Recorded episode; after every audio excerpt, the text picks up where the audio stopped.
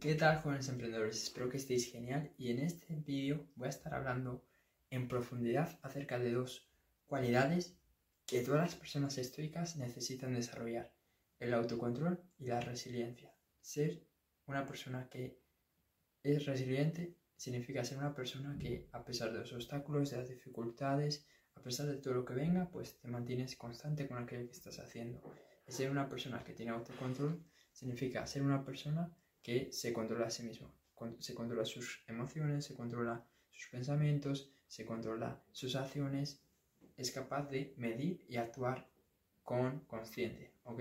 Entonces, teniendo eso en cuenta, voy a estar profundizando más en detalle acerca de estas dos. Primero vamos con el autocontrol, ¿ok?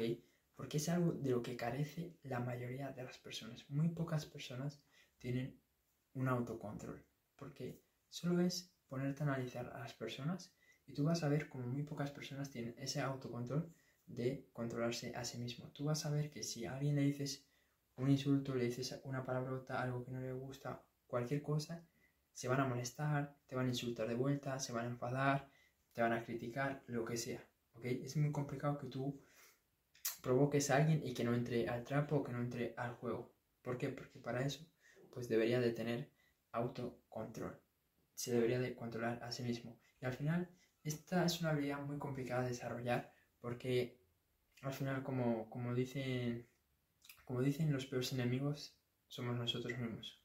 Porque nosotros pues sabemos cuáles son nuestras debilidades, sabemos cuáles son nuestras inseguridades, sabemos cuáles son nuestros miedos, sabemos qué es aquello que no nos gusta que nos digan y claro, pues es, es difícil gestionar todo eso. Y al final necesitas un nivel de compromiso, de mejora, constante contigo mismo para llegar a ese punto de autocontrol.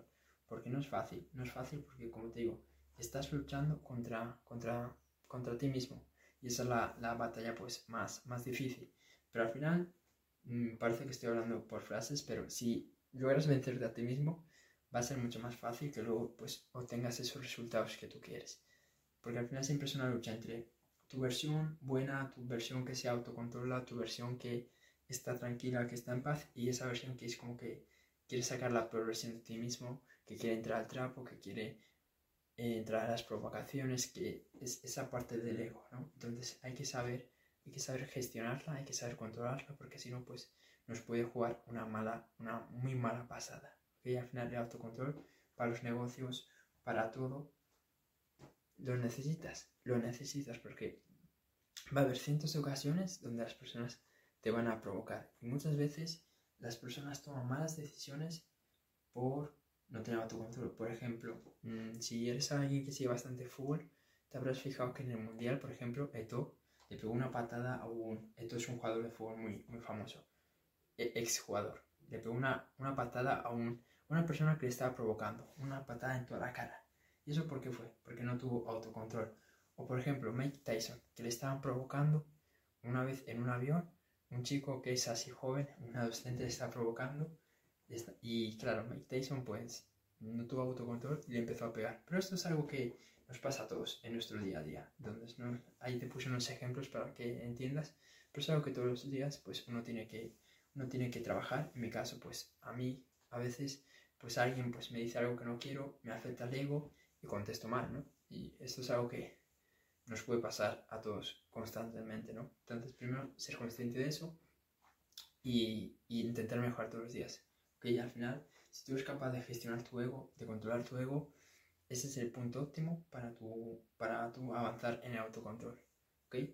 Y ya vamos a la parte de la resiliencia. La resiliencia es una habilidad también muy, muy interesante, muy, muy importante, porque al final es que adversidades vas a tener Siempre vas a tener adversidades, siempre vas a tener obstáculos, siempre vas a tener cosas negativas que te pasen.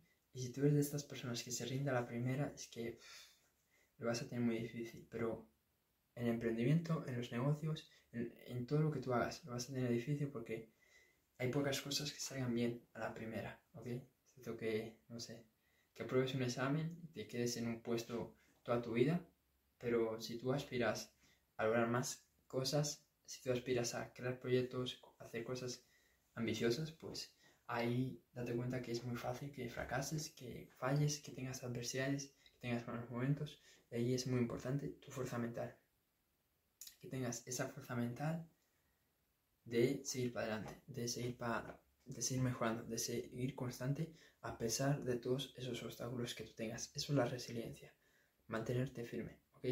Y mismo hoy he podido experimentar muchas cosas que me podrían haber dicho y haber hecho que no, ni hiciera vídeos, que no, que perdiera mi autocontrol, mm, incluso yo mismo, ¿no? Pero al final es una batalla, es una batalla diaria y de eso se trata, de ganarla. Así que nada, espero que este vídeo te sirva para ganar esa batalla.